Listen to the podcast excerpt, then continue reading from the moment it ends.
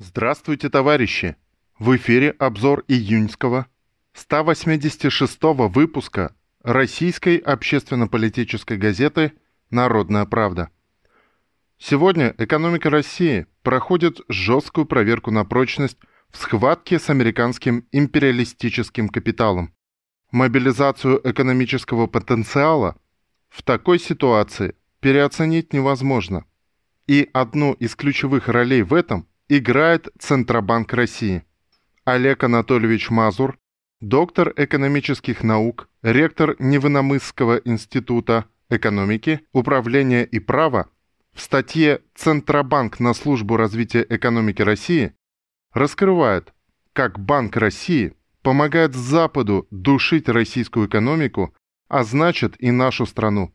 Например, принцип «рынок все порешает» уже привел к разрушению Советского Союза. Подчинил Соединенным Штатам Америки большое количество государств и сейчас травит и душит экономику России. Инфляция, кредитная и эмиссионная политика. Именно этим Банк России старается погубить экономику нашей страны. Также Олег Анатольевич раскрывает необходимости национализации Центробанка и что на самом деле должен делать этот орган, став государственным, что в сегодняшней ситуации является жизненно необходимым. Это прямое финансирование и кредитование наиболее важных отраслей промышленности, финансирование программы обеспечения жильем, семей с детьми и многое-многое другое. В России есть специалисты, которые знают, как нужно строить и коммунистическую экономику, и капиталистическую. Но без сознательной борьбы рабочих голос таких ученых и специалистов вряд ли будет услышан. Следом Михаил Васильевич Попов, доктор философских наук, профессор по кафедре экономики и права, в статье о национальном вопросе напомнил, что рынок так обожаемый отставшими от жизни нынешними либеральными правителями, породил такое явление, как нации и национальную вражду. Именно рыночные реформы в Советском Союзе разрушили экономику и заставили дружно жившие народы ненавидеть друг друга и воевать. Это оказалось выгодно только олигархату, но никак не трудящимся этих стран.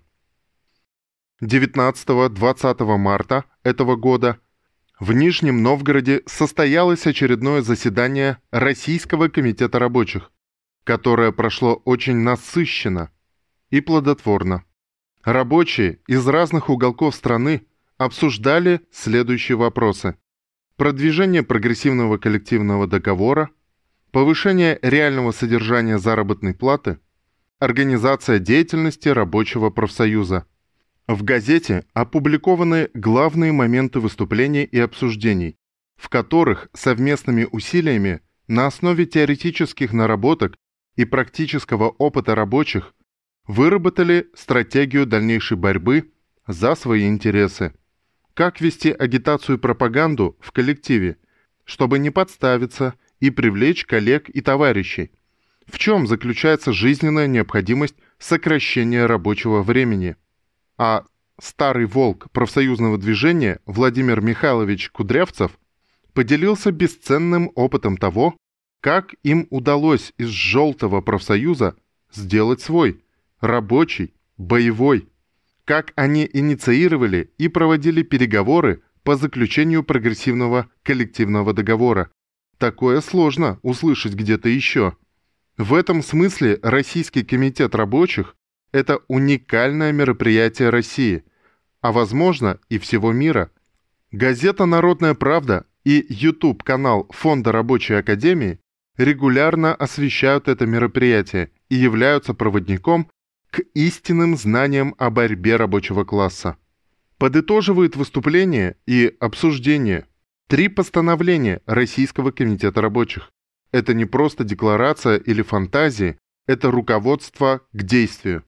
Если вы хотите, чтобы жизнь не ухудшалась, как у нас происходит из года в год, а по большому счету уже 30 лет, если вы хотите жить лучше, то просто необходимо действовать, руководствуясь этими постановлениями. После их внимательного изучения не лишним будет снова обратиться к предшествующим обсуждениям, чтобы лучше вникнуть в их содержание, чтобы не упустить из виду ни одну заложенную в них мысль. Это поможет минимизировать количество ненужной суеты и ошибок. Не боги горшки обжигают. В ходе Российского комитета рабочих было рекомендовано подготовить свои проекты прогрессивных коллективных договоров и выжимки к ним в течение двух месяцев по возвращении с этого семинара. Однако наиболее сознательные и решительные рабочие способны выполнить это задание за одну неделю. Пример тому вы найдете на последней странице данного выпуска газеты. Там же можно ознакомиться с выжимкой и кратким пояснением к ней.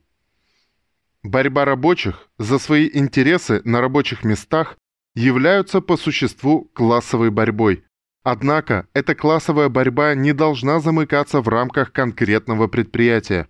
Необходимо расширять ее на предприятия всей страны.